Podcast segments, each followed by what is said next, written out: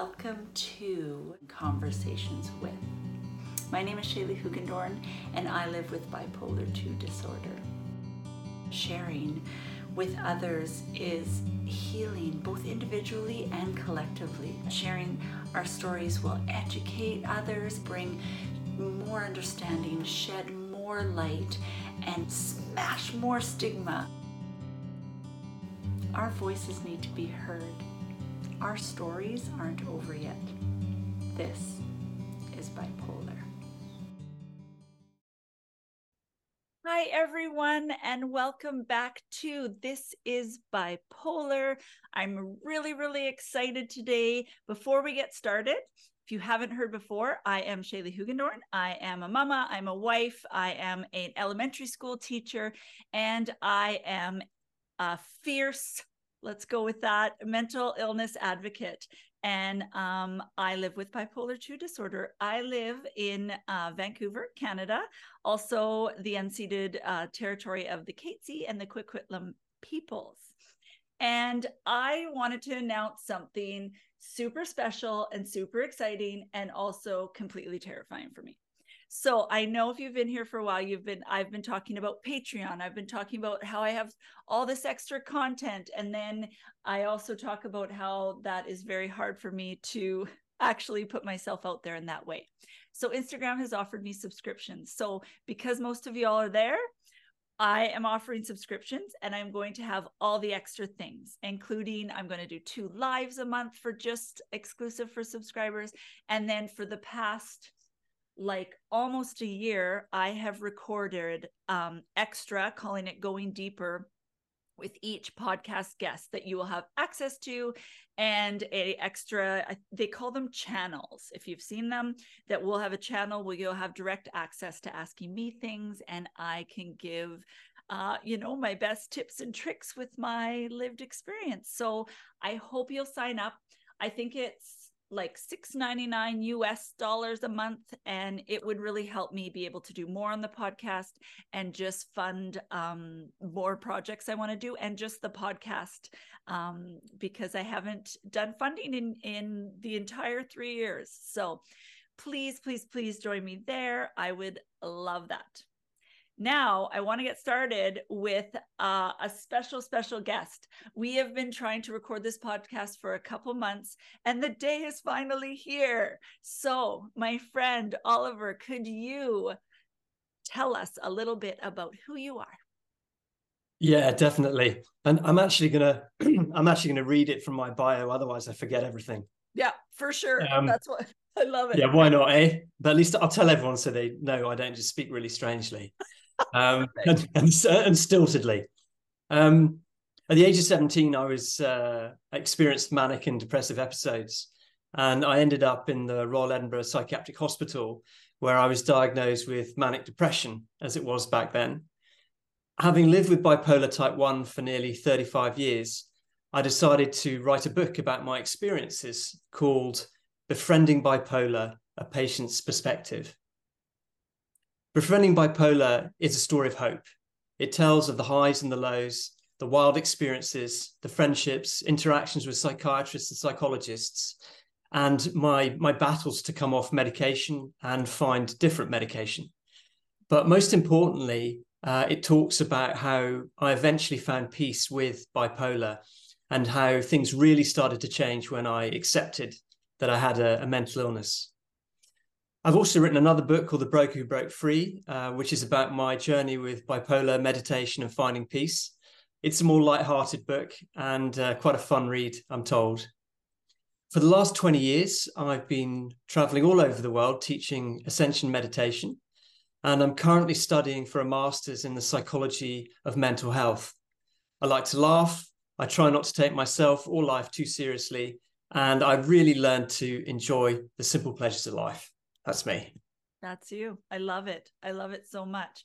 Um, yeah, I am really excited to tell uh, people more about your book. As you can see, if you're uh, watching, I'm holding up the book and I have a whole bunch of pages folded.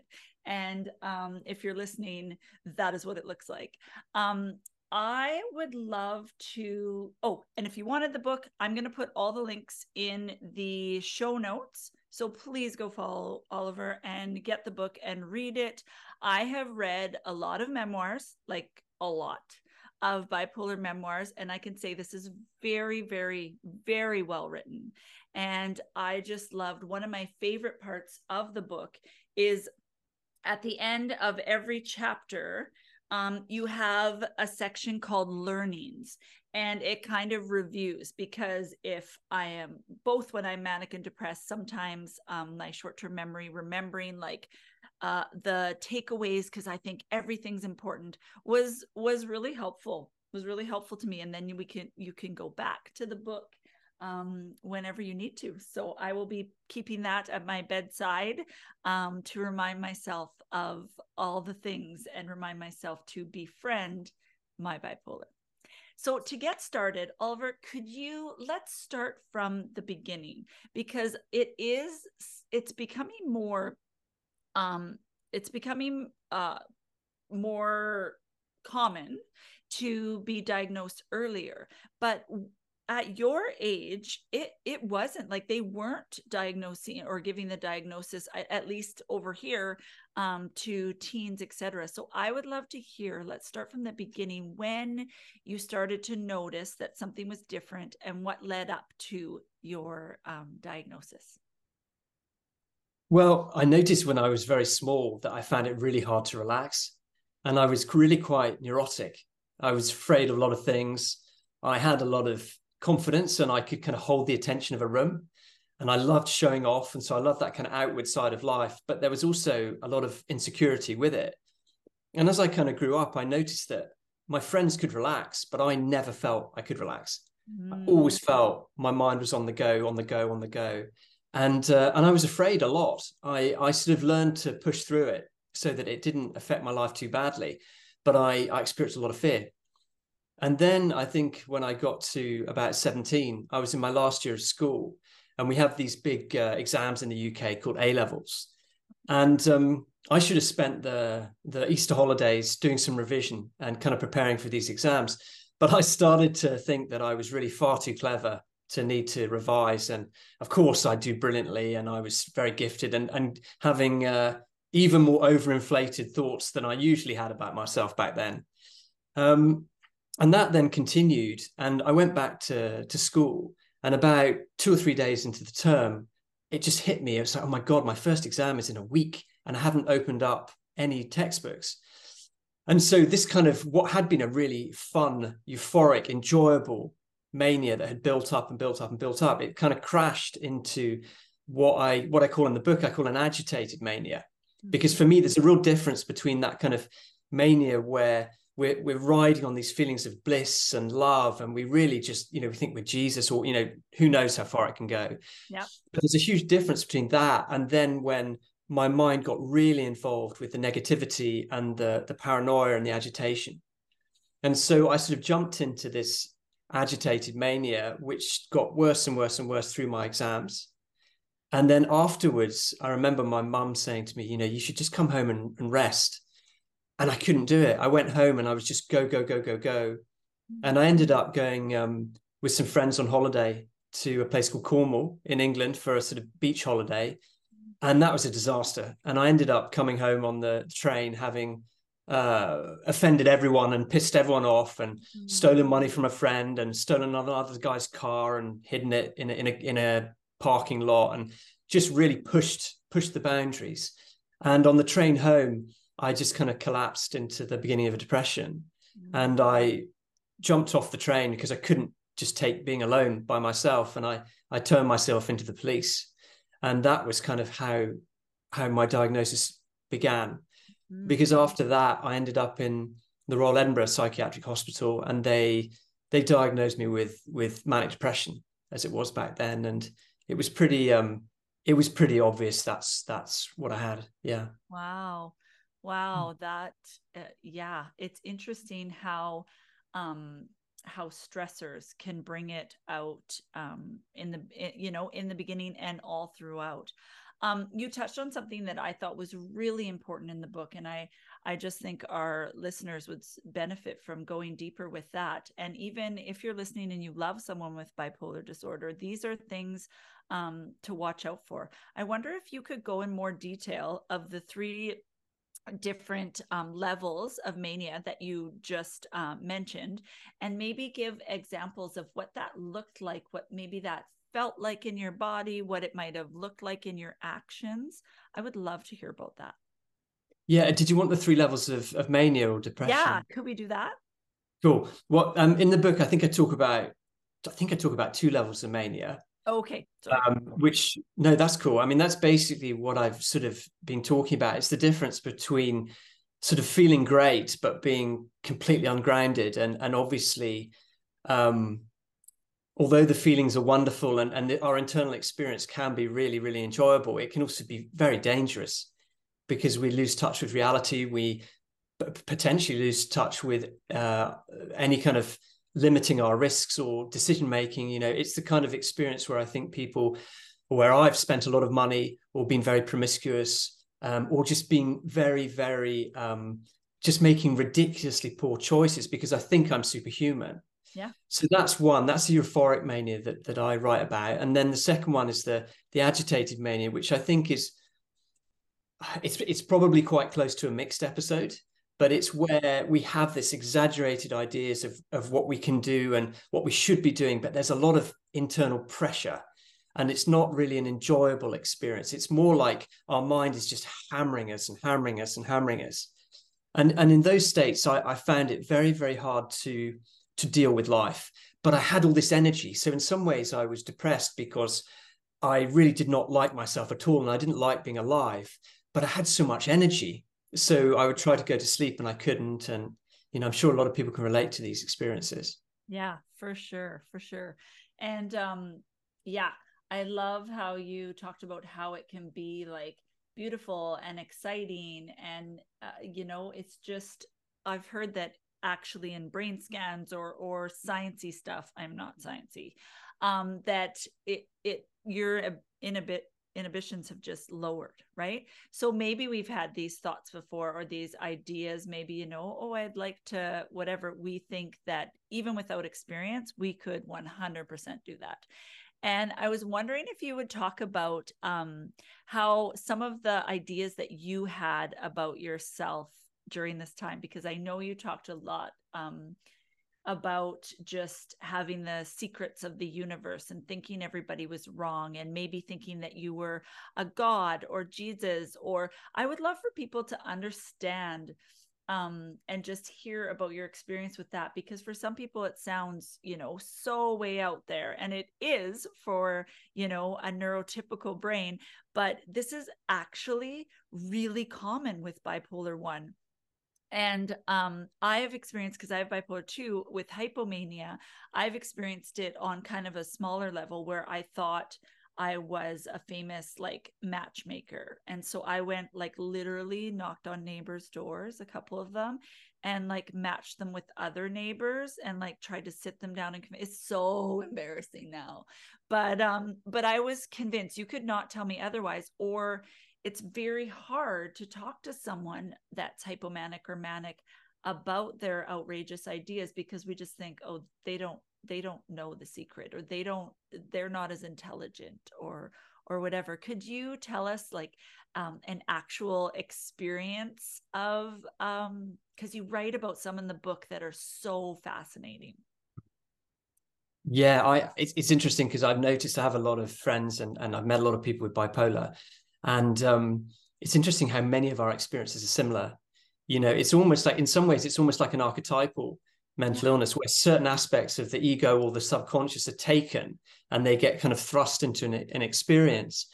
And so some of the, some of the ones that I experienced were, um, for example, I knew the secrets of the universe.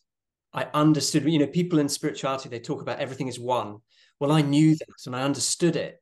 And I remember trying to explain it to my dad and getting really frustrated because he didn't get it and thinking exactly what you said. God, so stupid. Why doesn't anyone get it? Why don't the nurses get it? You know? so there is this kind of overinflated belief in whatever I saw as true in that in the moment, um, which obviously didn't uh, didn't lead uh, to particularly sort of great relationships at the time. It put a lot of pressure on that, uh, particularly because it came with this totally unintentional arrogance. You know, where I really thought I, I, I knew what was best. Um, I also, I mean, I had a lot of experiences where, um, with money, you know, I inherited uh, quite a lot of money from from a relative, and at the same time, I finished my job in in this trading company in London. So I and, and they paid me off, you know, to leave, and um, they actually they offered everyone the money. They didn't actually pay me specifically to leave, but it, you know, it could have gone that way. Yeah, yeah. But basically I, I, had something i can't remember what it was but it's probably something like 250000 pounds and this was like 25 years ago. It was a lot of money. And rather than investing it in, in a house or you know doing some clever stuff with it and enjoying some of it um, as i had previously been i'd always been quite good at saving. I just decided i'm going to live on this. I'm going to give it away. I'm going to sponsor things. Um, and i was just completely irresponsible with it. And i firmly believed that as soon as I spend the last pound, more will just arrive because I'm special, I'm gifted, you know, I'm kind of almost messiah like, you know. Um, so and the funny thing was was that was a hypomania. So all that time I was functioning fine. So no one noticed. You know, they just thought, well, you know, he's he's happy. This this is great. We're not going to complain about that. Um, and other things that I would do in, in mania and hypomania is I'd be really mean to people. I'd say very mean things. I would, and they were often very kind of intelligently mean that really cut into people. Um, the kind of things that I would never say when I'm well or when I'm, you know, feeling safe. But but I would do that, and so a lot of friendships suffered, and some, you know, have never recovered. Um, yeah, yeah, I, I feel that. I it's sometimes I can like almost almost an out of body experience. I can like feel like the words are coming out of my mouth but in in my head it's like stop stop stop. But it's almost like for me it's almost like the release of the words is is more of a relief than when they're like stuck in my body. Like if that's it's like i have to get it out even though um i feel like we don't have a lot of like uh you know reflective capacity or a lot of um you know think before you speak. I've always been like that but with um hypomania it's a 50 jillion times worse. And you brought yeah. up something really important about hypomania about how um it's you can function. You just look like you function kind of on a you know you just look like you're a, a little bit up right? Or i know that a lot of people were like wow you get so much stuff done. Because i had like babies and i was like rearranging my house in the middle of the night or i was i seemed very efficient. Well when you have like you know 10 extra hours because you're not sleeping you can get a lot of things done. When you're hypomanic or manic do you um like you said it's that i forget how you explained it but it's almost like that urge it's like a for me it's almost like a a a, a, a clog in a machine like i'm going and i'm going and it's pushing me forward to do the things um but I, I you mentioned that you felt like that, but does everything feel really urgent for you? Like if there's something in your head that you're supposed to do, does it feel urgent? Yeah, definitely. I, I, think I'm someone who things have always felt urgent to me, but when I'm you know hypomanic or manic, um, which I haven't I haven't actually been for the last eight years, touchwood, which is great, but um, it's just things need to be done. There's incredible impatience with people, with myself. Yeah. There's just this. It's almost like my my sort of uh, it's almost like the worst parts of my personality get exaggerated and that can be helpful you know I'm, I'm sure there are a lot of successful people in the world who are hypomanic. Yeah. Um, it can it can be a really um, as as far as success in the in the mainstream is concerned, it can be very useful. But obviously, eventually, it usually catches up on people, yeah. and often the the the the casualties are friends, family, loved ones, relationships. Yeah, because those um, are the places that you um, let it out the most. And yeah, if you can um, I did an Instagram post the other day about the wild ideas or businesses that you that people started when hypomanic or manic, and the response was like huge, right? And a lot of us could laugh at some of them now, Um, and they range from like starting these businesses or getting these jobs where they've convinced people they could do it and they have zero experience to someone wanted to be like a real life pirate and like mm. just these wild ideas.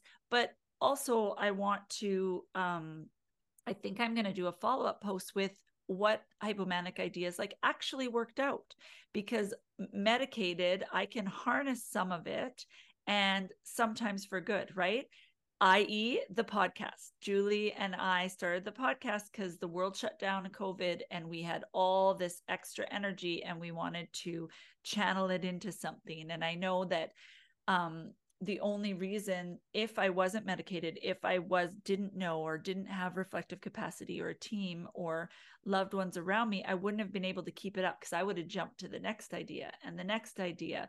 But we made it sustainable so it's something like i could keep doing. And when my brain lies to me and says uh nobody likes it. It's boring. It says you know stay like keep keep on this um this one thing. And if i pour my energy into one thing it can i can do it well instead of 50 other things right?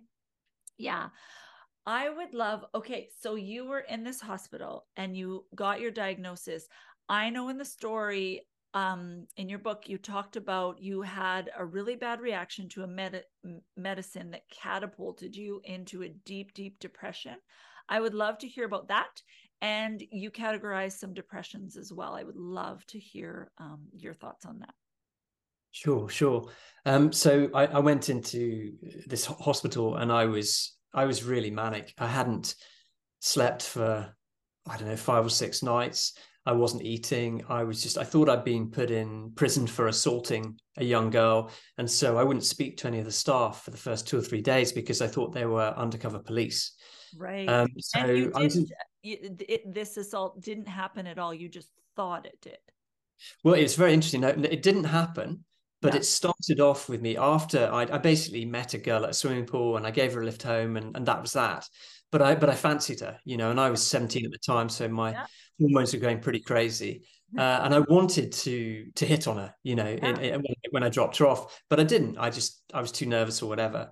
And then I drove home, and, and on the way home, I started thinking, oh my God, what if she accuses me of, of sexual assault? You know, what yeah. if uh, the police come around? What if, what if? And and I got, and at the time, there was a lot of stuff about that in the press. So I'd obviously picked it up somewhere. Yeah. Um, but then over the next few days, I started thinking, but what if I actually did do it? And I started, it's like everything started blurring. And, and so I got myself into this horrible mindset where I, one moment I was really scared of being falsely accused of something, and then the next I was starting to think, have I actually done it, and are they going to come and arrest me? Yeah. So I went into hospital completely paranoid, um, and understandably, I think they gave me this medicine called haloperidol, which took me down. But you know, as we all know, with a lot of psychiatric uh, medication, you know, we never really know the results of it until it's tried on us. You know, it is yeah. clearly an experimental thing uh, from an individual point of view. And so it took me really, really far down, but far further down than I've ever been since. It, it took me into what I call a severe depression, which was an experience of nothingness where there was only despair and there was only kind of hatred and malevolence and pain and suffering. There wasn't really even anyone else in existence. It was like I was in a black hole and and and no one could rescue me and I was going to be there forever. So it was it was a horrible place, um, and I was in that place for about two weeks before then they started me on the antidepressants because they had to give a break before they did that, and then for another two weeks, um, I probably went into what I would call like a moderate depression, which is where you know you, you struggle to get out of bed. Um, I wasn't eating. I think there was a I think there was a two two and a half week period where I didn't eat anything, wow. and they were going to put me on a a feeder, you know, force yeah. feed me. Um, but fortunately, uh, a friend who's a, a, social worker, she came and she managed to sort of basically snap me out of it and get me get me eating. Um, but as as the weeks went on, the depression started to lift. It then went into like a, a, a light depression, which is much more just feeling that I've got no future, life's really crappy. But I'm not thinking about suicide. I'm not like crying all the time and and and thinking you know everything's over. Yeah. Um, and then probably I think the last two or three weeks of being in the hospital, I had a really good time because the depression had lifted and the staff was so kind and lovely and um, I just had a great time and had a lovely time with the other patients as well. So it, it was a cool thing, you know. It was it's like it's like everything, you know. We can really really focus on the bad stuff, or we can make sure that we give the good parts, even if they're small, plenty of attention, yeah. um, so that we you know we rewire our brains to start thinking in, in a more wholesome way. Yeah, I love that you had. I've heard about so many experiences, and the ones that are good um you know give me give me so much hope and um yeah i really and also too i want to give a kind of like a blanket statement when we talk about medications on here different people have different reactions to things and that doesn't mean that you shouldn't try it if your doctor um, you know, tells you to. So I just want to say Oliver's experience with those medicines might not be your experience. So please don't be um, afraid or think that we are, you know, bashing certain medications because everybody's chemistry is a little bit different. So I just want to say that because I don't want to influence. We are not medical um, in the medical field at all in that way. Um, yeah. You talked about those. One of the um, so you've talked about the mania and the depression. Um, I would like to because in the book, oh, actually, first there was a part about the depression that I wanted to read. Okay, just to show um, Oliver's great reading, writing. Okay, so I'm just going to read a little paragraph. So it said, a heavy cloak of endless misery was thrown over my head, and I became suicidal, loathing myself with every ounce of my being. A fog of despair suffocated me with hopelessness. I just felt that so deeply. As it whispered hatred in my ear, I had nothing to live for and no hope that my suffering would ever end. I was caught in the jaws of a medication induced depression, an indescribably awful place to be. All sense of time vanished, which meant I was trapped in this horrifying experience forever. I had no idea if 10 minutes, three hours, or three days had passed because my mind no longer worked. I couldn't muster any good memories to cheer me or imagine a happy future to look forward to, just an eternity of pain. I I I read that like 3 or 4 times cuz I was like that is such a rich description and beautiful description of something that I've experienced and something um, I think it also because depression is thrown around so like I've heard people like say things like I'm so depressed my TV series ended, right? Like we throw it around like that. And you know, we see okay, you know, people have a couple days where they can't get out of bed that but I think that that just described how all consuming a major depression can be. And um, yeah, so thank you for for that for giving language to to something um, that so many of us experienced. I just felt completely seen um, mm. in that part of the book. Um, the next part that I would love to talk about and you describe it and describe the things that you've seen and um, the different levels of because you experience psychosis. And could you tell us about that?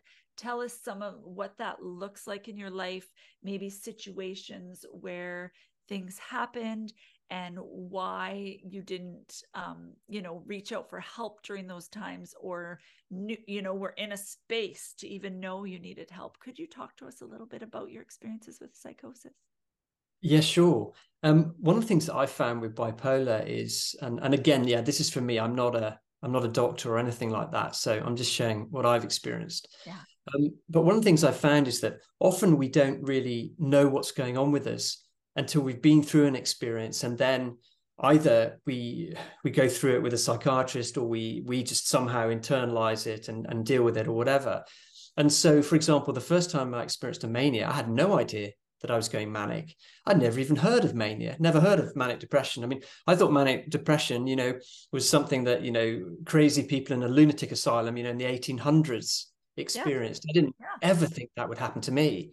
Um, but with psychosis, it's it's very interesting because the first, I guess, the first probably ten to fifteen times that I experienced psychosis, it always crept up on me. You know, it always just started to, to creep into my life as an extension of what I already thought. Um, one of the things that was very common for me with psychosis was there was usually a lot of fear.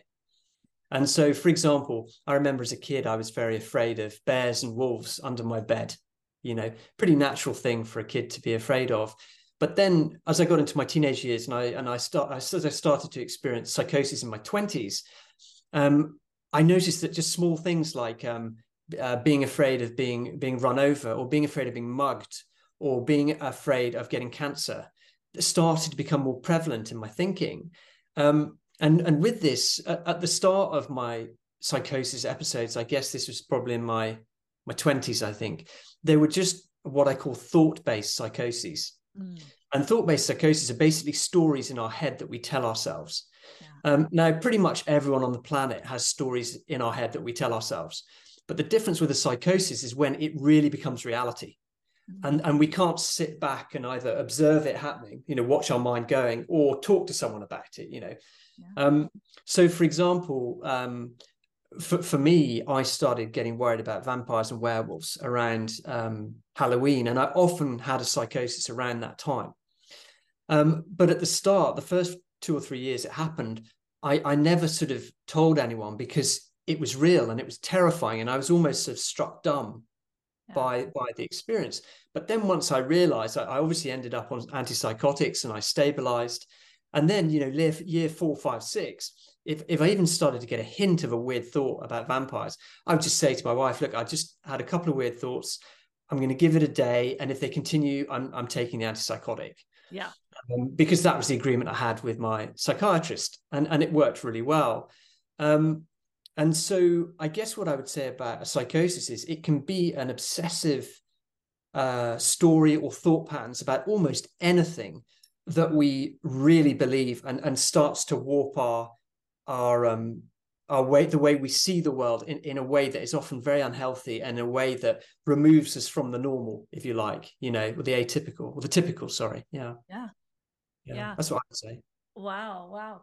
And then you actually experience like you, you're in this world but you actually experience like hallucinate like you see things right and um, you actually react to these things you see that aren't there or um, could you tell us a little bit about that? Because there was um, some stories in there that I was just uh, fascinated by about the seeing things and engaging with um you know like creatures and things and just um yeah telling you to do to do certain things and how um i know there was one just that you almost like jumped out uh, uh, of a just randomly out of a space in your house like almost jumped out and your wife had to grab you but could you tell us a little bit about what that like what you saw or a scenario or or or something if that's not triggering to you no, no, I am very relaxed about all this stuff. Okay. Yeah. Um, well, th- there came a point about, I think it's probably about 13 years ago, mm. where um, I- have been on lithium for for basically, I think about 35 years, something like that. Um, and it's worked very well for me as far as the illness is concerned. But after I'd been on it for about 15 to 20 years, um, the side effects were getting very bad for me. They're getting more and more intense. You know, um, a lot of I won't go into them. It's boring, but but I was really suffering. I, I, couldn't really function. I couldn't hold down a job. I was tired all the time. Lots of headaches, that kind of thing. Um, and you know, it's different for everyone. Some people don't have any side effects on lithium, but that was that was my experience. Um, and so I got to this place where I thought I, I've got to I've got to try and come off it. You know, and and I had been meditating not not medicating but meditating yeah. for a year or two and, and i was fairly sure that with meditation i could come off my meds you know that was kind of the story i was telling myself yeah. um, i don't think that's true i've never seen anyone do it but at the time i thought it was yeah. Um, and so long story short i took about two and a half years uh, to come off lithium and uh, so i thought i was being very responsible i was doing extremely slowly but i didn't have a psychiatrist I'd, I'd tried before with the help of a psychiatrist, but it didn't work out. And then I got annoyed with them and, you know, closed the door. Yeah. Yeah. yeah I'm sure a lot of people can relate to this. Yeah. And um, so I ended up basically trying to do it myself, you know, just with the help of a few people around me. And um, again i thought i was being responsible you know we had other healers involved it wasn't it wasn't like oh i'll just stop taking my meds today kind of scenario yeah. but looking back it was extremely foolhardy um, because i didn't have like the proper psychiatric support which is which is so necessary particularly if something goes wrong you know then they can yeah. hopefully get straight into hospital or you know they kind of know what's yeah. Um, was this you were involved with um a lot of like naturopaths and you were like heavily influenced by i think you went on a yoga retreat or or or something like that which uh, you know i a lot of those things like help as a side right? As in addition to i'm not slamming it but i too i was really fascinated with that because i too have been drawn in and convinced by some folks in you know in the realm of naturopath um, and those kinds of like healing like remedies and that kind of thing that have you know uh, i feel like we're very vulnerable because we want to get rid of the side effects and because you know um, when we uh, commit to something we're all in. I know that i have almost went off medication or believed that i could be because i was only being influenced by that world and i thought it was really really um, interesting that that you were influenced by that too. So not only did you not have a psychiatrist the main um, influencers in your life were all natural um, in the natural healing world. So i thought that that was really interesting. Sorry i want you to keep going. Yeah no that's cool. No it is very interesting. You know i have gained so much from the meditation that i practice. It's it's called the the Ishaya's Ascension it's taught by the Bright Path. That's what I do. Yeah. And it has been amazing for me. And I've met some lovely people and a lot of my closest friends and, and people who I really love and respect yeah. uh, practice it and they teach it. You know, I'm a teacher of it too. I have been for, for 20 years. Um, but having said that, there is something about spiritual organizations that often supports and it's not necessarily even the the intention of the organization but there's a lot of people in the organization who First of all, they have this huge distrust of medication and particularly psychiatric medication. And secondly, many of them seem to know the answer to it. They seem to be absolutely convinced that they know, oh, if you do this, you won't need your medication. Now, from what I've seen, almost all of them are wrong from what I've seen. Uh, and a lot of it is comes from just well meaning well, but a lot of it comes from picking up these concepts that that somehow we can do without psychiatric medication. You know, now, I'm sure there are people who can do without psychiatric medication. Um, I think I've met one, and she told me just how hard it was actually to do it. But she she said the drugs didn't work for her, so this is how she lives. She doesn't live particularly well, but you know she lives. Um, and I'm not I'm not for or against medication. I'm I'm about being practical and uh, and as safe as we can be. You know, and, and and if we do decide to do anything, we do it with the proper help. Yes. Um, but basically i just picked up this idea it's like you know if i keep meditating my brain will get calm all the all the thoughts will disappear all those emotions i'll be all right you know? And it was a disaster. And and coming off lithium was particularly bad for me because i had this i'd been on it for 20 years. So i had this huge reaction. I didn't just have the bipolar flaring up but i had the whether you call it withdrawals whether you call it detoxing, whatever it is. But that was when I experienced the crazy psychoses and, and living in different dimensions and things like that, um, which I don't think are typical of bipolar. I do think that they happen because I'd come off my meds and and and I and I'd been on them for so long, I needed them. Yeah, yeah. That's my interpretation. Yeah. Yeah, yeah. That's that's fascinating. And like you said, you took the time and it and it still um still didn't work. And I yeah it's interesting i i always have like a distrust of someone that says like i know that uses like the word cure right because mm-hmm. i know that it took me years and it, i guess that's a part of me befriending my bipolar is under even though it sounds like it wouldn't be comforting knowing that it is like chronic and incurable helped me um stop trying to find a cure and more um, looking at how I could work alongside um, my symptoms or um, you know just try to manage the best the best I can because I think um, I think I spent a lot of time and it gave me a lot of heartache thinking that I could get rid of all of it. And that if I was, a, you know, even if I still had the thoughts, I was failing, uh, you know, there, you know, you, there was this magic place that I could, could get to. And once I didn't have the focus on that, or I know a lot of us and a lot of questions I get is how long will I be on meds? You know, all, all of, you know, how all like a goal, right?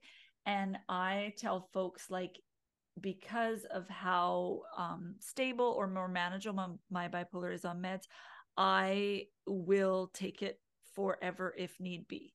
Right. And once I was able to release that, more um you know healing i call it a healing journey because we're always healing and it's a lot of times with bipolar it's like you know uh, two steps forward seven back depending on where you're at um i don't know that was kind of kind of freeing to me so hmm. in the book so was that the first time because i know you tried to come off lithium more than once correct was yeah, that- the first time. Uh, yeah, the first time I came off it, I ended up in a, a mental hospital in uh, Australia. Yeah, that didn't go well, and then I think I tried it once more, and then then there was the big time. Yeah. That essentially, essentially, I I lost like four years of my life. It was just it was really bad because I got into that mindset that you were talking about where I was sure if I just kept going, I could do it, and and I kept being assured by these sort of health people that yeah. if you just keep going, if you just keep going, and yeah um, it was a really a horrible experience. Yeah. And, and ultimately, I mean, the only really good thing that came of it was I I gave in to being bipolar. I gave in to being on medication, and I accepted it.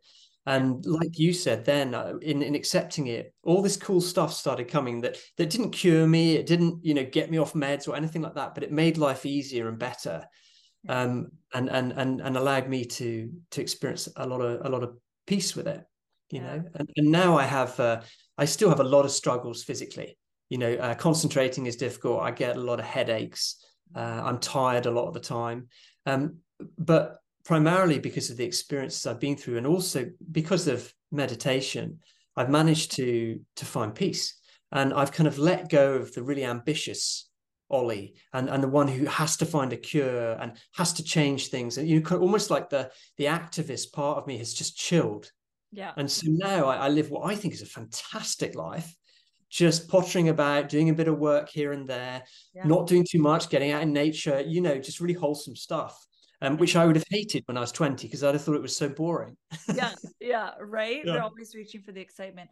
I know I struggle with this idea of wanting to be, even when I'm, you know, euthymic or symptom free, just, I just want to be there's this underlying thing that I want to be like extraordinary or I yeah. want to leave my you know this beautiful mark on the the world I want to you know um like fight for a lot of uh human rights uh things which I do I do go to marches and I I do things but I just feel I I get stuck sometimes and actually I've noticed it creeping in again these thoughts um just that I'm wasting potential, right? Because a lot of times I've had to really rewire my brain with this. A lot of times, um, I think, you know, I get caught up in capitalism and the production of things, right? Producing and and being efficient and those um, types of things. I get so caught up in that's what I should be doing. And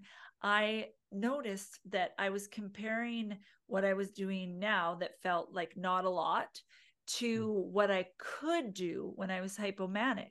And you cannot compare those, right? Because you're doing those things unwell, right? So, what you're saying, you're choosing simple and wellness over this striving, which I think is, um, yeah, it's really, really, really beautiful. And I love that so much. Well, um, I, I have a perspective on that. Yes, um, tell me. so in, in this world we're very much we're very much taught that thoughts and uh, not thoughts that um, words and action are really really important. That's what we're taught.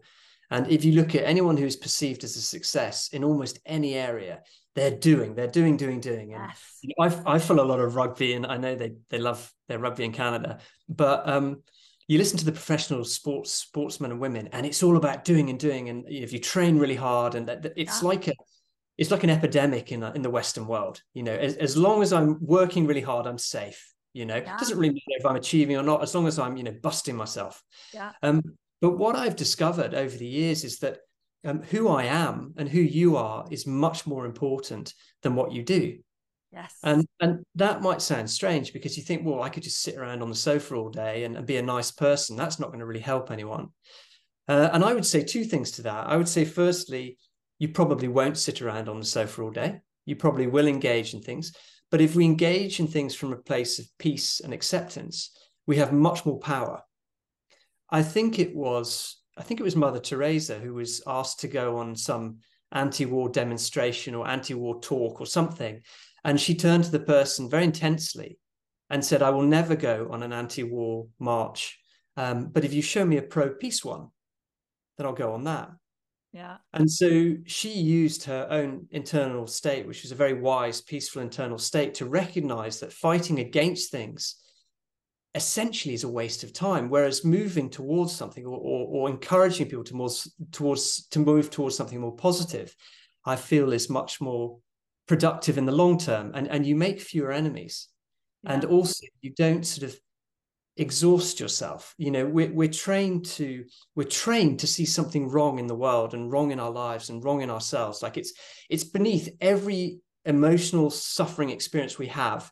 And I'm not talking about when we're ill now, I'm talking about when we're stable. Yeah. But if you look at the bottom of any uh, problem you have, anything that makes you feel sad or suffer or whatever, you want to change it yeah. it's wrong. It's wrong that this has happened.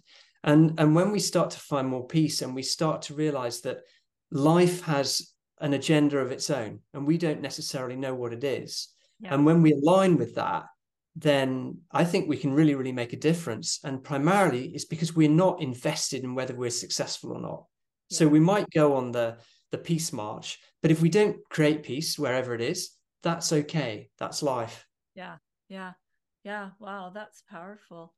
Um i was thinking about uh, about that um about you know moving towards towards peace and i i was just thinking about how yeah just how much more vulnerable we are to getting lost in these thought patterns right? Getting lost in the in the negative thought patterns. In fact like even i have like every uh, you know adverse child experience and i didn't have a super traumatic big t traumatic um, childhood but i remember all the hard things. I remember like if if i was just to talk about a lot of the things that i remembered it would sound like a terrible childhood because that was how the lens in which i saw it through.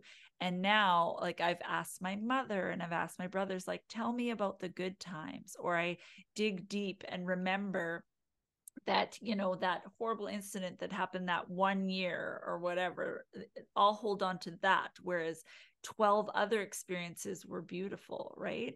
And so just uh, i can i love the way you talk about it because you're not talking about it in a, a toxically positive way right? Like you're not saying there's a silver lining to everything terrible. You're saying um you know where we put our focus and our energy and our thoughts um, sh- could be more in a place of peace and wholeness and and we really can rewire our brains. I remember when I thought my psychiatrist was a little um, uninformed, I was convinced, uh, when she talked about how we can trick our brains, even if uh, you know we aren't there yet or we don't feel peaceful yet or we don't experience it yet you can tell your brain. And i guess that's why things like affirmations or um, other things like that actually really do help and really do rewire. And i remember she made me do this activity where i just had to laugh. And i was like this is ridiculous. I am not doing this. Okay i guess. And um it's it's just interesting that when you you make yourself laugh I don't know. It's a it's a body experience. It's like you're tricking yourself um into into something. But yeah, so that's a really a really beautiful perspective. And probably you wouldn't have, you probably wouldn't have been able to write your book if you hadn't um you know hadn't been able to be on your medication or doing the things or having that focus i'd love yeah. to hear i know that there are a ton of us and sometimes i get convinced too. And it is for some of us and it is not for some of us but for the people that are well and want to pursue um, uh, writing a book do you have any like tips or how did it work you know work for you? And also what was the underlying great hope that you had for putting this book into the world? Wow what a question um just some well, light questions yeah well yeah, I mean, first of all, I don't think that there's a way to write a book. I don't think there's like a secret formula that I think a lot of writers are looking for. Right. Um, I think that I, if, if you stumble across a way of writing that from a course or, or you hear someone talk about it, that's great if it works for you. But for a lot of people, I think it's about starting to write. Because when we start a project and, we, and it's no longer just thoughts in our head, but we actually start doing something to move towards it, no matter how good or poor our writing is, we are sort of saying to life, look, I mean this, I'm actually doing this. And so often that will catalyze help from around the place that will actually then end up creating a great book. Um, my experience with my book, in a funny way, was, and this sounds a bit spiritual, whatever, but um, I didn't necessarily feel I really wrote it. I felt that it much more wrote itself. Wow. Um, and the reason for that was was because I was very kind of open throughout the whole, whole process to me being wrong about stuff because you know I'm writing a lot of memories from 20 30 years ago. Yeah. I mean I don't remember what I did yesterday. So so I had to check with a lot of lot of people. I had to run things past my family, my wife and get their feedback and they would throw things in and I was just very attentive to what they said and then I would sort of put that in the book um, and then I think it was three or four of my friends and my wife offered to edit it, uh, which I think was very lucky considering my grammar and spelling. Um, and that was kind of a way of life supporting the project as well. And I could have said, no, no, I'll be fine. I'll run it through Grammarly or whatever. Yeah. But instead, I could have took it because I saw it was a way of including more people in the project. Um, and so when I started writing the book, I think the odd paragraph or two was really good. It was really kind of like I wasn't thinking I was just writing, you know, it's coming through me. And then a lot of the book was just useless.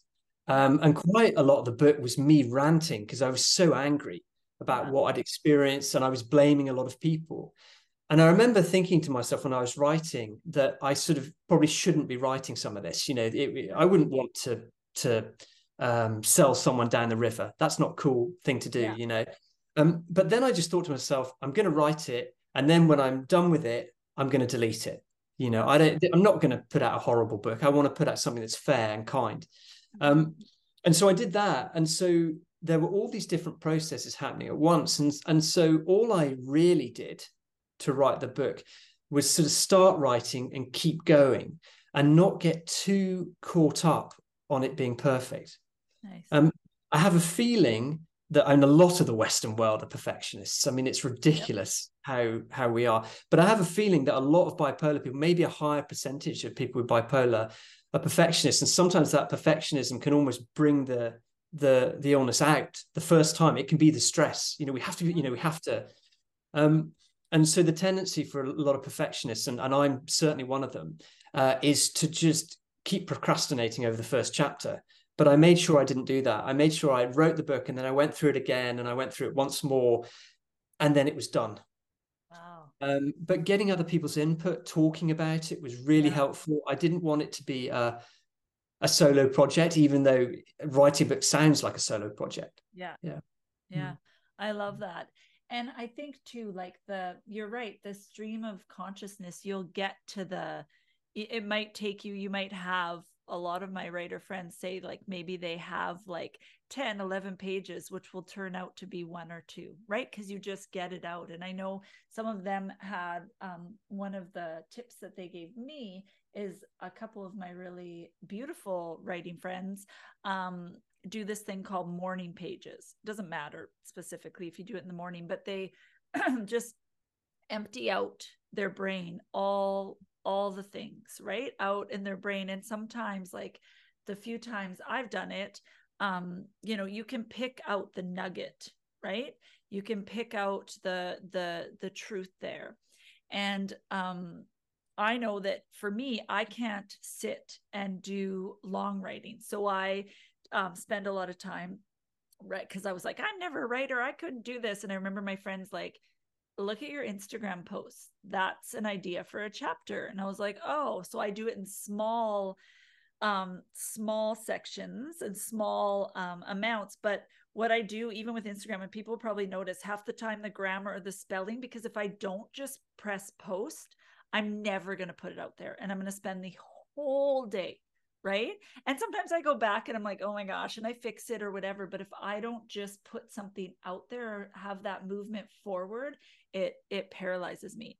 And another thing is if you're someone that you know can't sit and write for long periods of time i record. I record my like i voice record um, a lot of things. And then some of them i have an app called marco polo where it's videos back and forth to your friends so they can look at it whenever they want which is helpful when there's people in different time zones. And because the person isn't talking back to you in that moment you're just getting all your stuff out right? And so then i have a couple friends that are like oh you had a really good point here. And so, yeah, I agree with you to just get it all out and definitely have um, other people look over it. And I love what you said about it being, you know, kind and good. I love that. One I thing I did that you you just reminded me when you were talking. One thing I did, which is really fun, was I would dress up. We've got in in Oslo where I live. We've we've got this really really nice cafe. It's really posh, and Ooh. they've got like a grand, grand piano, and it's great. You know, anyone can go in there, but it's just really posh. It's like from the 1800s colonial British, you know, that's what it looks like with palm trees and everything. And um, and what I decided to do, and this will make you laugh, was I decided to dress up. I had this like nice tweed jacket, and I decided to wear nice trousers and and, and smart shoes. And I would go down there with my laptop, and I would sit there as a writer, and yeah. I would write. And it was an order of hot chocolate because I love hot chocolate and yeah. it was so much fun and it definitely helped. It was like i was kind of pretending i'm a writer. Of course yeah. i am and obviously you got to laugh at yourself so yeah, yeah, i look like a writer therefore i write. Exactly yeah, i love it. And I, I, you know what? And how what a beautiful way to make things like fun right? Like that's one of my i don't do resolutions but one of my you know kind of focuses is that i want to like we forget about fun and play and laughter and about how um, how healing that is. I am convinced that folks with mental illness, mental health disorders are like some of the funniest folks I know. Right. Uh, it, it's just because what else, what else can we do sometimes? Right. And so I love that you did that. So, yes, if you see a bunch of people really dressed up in writing, you just encourage them, go writer. I love it. I love it. Um, before we end this part of our interview, um, I wanted to hear about your other book. And then we are going to wrap up this interview and we are going to go into the exclusive content. And I'm going to get Oliver to go deeper. He has um, just some really good, I think there's like 17 really good, beautiful points about how he has and possibly how we could befriend our bipolar. And we're not going to give all of them away because I want you to buy and read the book. But before we do that, tell us about the other book so I can get excited and order that and read it. Yeah. Well, it's cool what you say about humor because humor is a massive part of my life. I I think one of the secrets to happiness to, is to learn to laugh at ourselves and, and also other people as well. Yeah. Um, I do think for some reason these days the world is getting far too serious. oh, we take too, ourselves so seriously. Far too worried about what we say. yes. So I, I, I, tend to push the envelope in that respect. Um, but anyway, my book is called it's called The Broker Who Broke Free. And it's my story of going from being like a, a sales trader into sort of top American investment banks and uh, just having a bit of a disaster, hating it, wrong place for me. Um, my idea was if I make uh, loads of money in the first 10 years, then I can buy a place in Thailand and I'll be at peace, you know, live on the, yeah, on the, yeah. Problem with that is that we carry our heads with us. And so that, that actually doesn't work. Um, it sounds nice. But anyway, long story short, I then uh, I left the bank and felt great because I was relieved. But about six weeks later, my mind started coming up with the same thoughts, the same stress. It's like it wasn't as intense, but I was like, oh God, I feel empty again. I'm not happy. So I went to see this guy uh, who was giving me a shiatsu massage, and he kept telling me all about the Ishaya's Ascension, this meditation yeah. that he practiced. Yeah. Didn't have a clue what he's talking about. I had, so, I was so far from spirituality, you couldn't even believe it. And I'm thinking to myself, I'm a trader in London. I'm way too quick to meditate. There's no way. This is this is nonsense. Don't want to do this. Um. Anyway, then I had uh, so so I shook his hand and very bravely said to him, "Oh yeah, I'll I'll look up that meditation." Whilst thinking, "No way," and um, very heroic, eh? Yeah. And then uh, for for, uh, for probably in the next five months, I think I had four what I call brushes with death in Ooh. the book. So I got into some serious trouble um, I won't tell you what those were because then you might actually buy the book. Um, yeah. then, long story short, I decided after the last one, I had this like awareness of like somehow I'm contributing to this chaos. You know, I've got to try and calm my mind. And uh, I learned to ascend and, and loved it. And it's been very good for me. And so then I became a, a teacher, and and that was kind of that. But the book itself is it's lighthearted and and I think it's you know it's well written. It's God, it took me a long time to write it, but um, but it's kind of I like it because it's lighthearted, it's fun, it's a good story, really good story, yes. but also there's a seriously profound message in it. Mm-hmm. And and the, and the message is, you know, even with bipolar is is is kind of how to find peace, you know, and so that I think is is very important. So it's fun. It's a bit like me. It's got the odd the odd good thing comes out of my mouth, but mainly I just giggle. I love it. I love it. I'm excited. I'm excited to read it, and I'm excited in our uh, next segment to um, to hear more about about the yoga and the type of yoga and the meditation that that you do i think that would be really helpful to a lot of folks. As we wrap up i was wondering if there was something um, comforting that you could say to someone that was seeing themselves in your story. Maybe they haven't befriended their bipolar. Maybe they are in the depths and the cloak of of depression is there something that you you would say to comfort somebody today? Yeah i would say if someone's having a really hard time i would say ask for help and keep asking for help until you get good help. Mm. um, i think that's super super important you know when we're ill. Um, and sometimes and it's not the easiest thing to do you know for some people. Um, but but ask for help you know don't don't keep it to yourself and try and just sort of get through it. Um, and for people who are stable and well um, i would say don't if you if you if you haven't accepted bipolar don't force it. Mm. it took me a long time to do it and it kind of just happened by itself. It well, didn't happen because i was clever or anything like that. It kind of just happened. So i would say yeah don't don't force it and just yeah do your best to just enjoy your life the way it is. And and often when we stop really pushing to change our life, often things do get better. Yeah, yeah, that's true. I heard this term that was beautiful. Um, it reminded me, I heard this term um, called glimmers.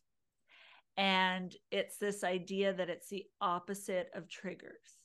And so uh, looking for the glimmers. And one, I love the word and that idea of, you know, something shiny or something to look at. And it could be as simple as, you know, uh, your latte. Or maybe yesterday, one of my glimmers was uh, I have a little fluffy dog and he's like really quiet when he sleeps or anything. And yesterday he was snoring. And it was the most, I even videoed it. I was like, my dog is snoring. And I was like, this is a glimmer. And I just know I used to roll my eyes at like gratefulness and how you know how could that possibly help me? Bipolar is such a huge um, issue. How could these small things? And then when i finally started listening when i was a little bit calmer um, looking for those glimmers uh, really really really help. And i can hold on to those instead of holding on to all the hard things. So yes i i love that. You can't force like this is my beautiful best friend bipolar some days right but you can say you know here's a here's a glimmer that i'm going to hold on to and one thing you write in the book and one thing i know is that things always change and we aren't, it isn't always going to be like this. And I don't know when or how for some folks, but I do know that there are definitely better days. Yeah. And well, and just quickly, can I quickly just say you can quickly say whatever you'd like. Thanks. Um, like I think that one of the reasons why your podcast is so successful, I think actually the primary reason uh, is because I think you have so much love and compassion, and it just comes out when you talk to people and when you share and whatever. And you know, it's one thing to be super super active in social media and do all the clever stuff, yeah. but it's completely different if someone has real integrity and they keep going and they come from a place of of love, basically a goodness. Then eventually you know, they might they might get success a little bit slower sometimes, but the long term success I think is is is almost guaranteed. I would say. So I just want to say thank you. Good on you, and I've really enjoyed being interviewed by by, by you. Oh, thank you. That that really means a lot. That really really means a lot and your your love shines through in the book. And actually there's a whole section on love and how love is transforming and how even medical health professionals could could love. And um yeah you'll have to read the book to hear about that because that really really touched my heart because we're always looking to fix and strategies and you know sometimes just trying to love ourselves or finding um, you know other folks to to love. And so thank you for all you do. Thank you for putting yourself out there never giving up. And just i think that your i really think that your book and your books i'm going to read the next one um, just really are saving lives. I i i believe that. I i think that just sharing your experience you're so honest and and i appreciate that. So hmm. thank you and stay, come join us um, in the subscriptions to hear the next part because I love hearing even more about how um, how we can be befriend our bipolar because it's it's so powerful and important. So thank you. Thank you. This is bipolar. Thanks again for tuning in. You can find video versions of This is Bipolar on our YouTube channel. We also have all our previous and soon to be future episodes of the podcast on Apple, Podbean, Spotify, and Google Play. We spend most of our time on Instagram at this.is.bipolar. There is a vibrant community there where we have conversations and post different ideas and different strategies, and we'd just love for you to join us there. It is so helpful if you enjoy our work or think it would be helpful to someone if you could like and share and save and follow us in all or any of those spaces. If you're a listener for the podcast, if you could leave a review, we would be forever grateful. Again, thank you for being here with us. Let's get the word out. Let's share lived experiences so that we can change the ideas that people have about bipolar and help those of us that live with it feel less alone. This is bipolar.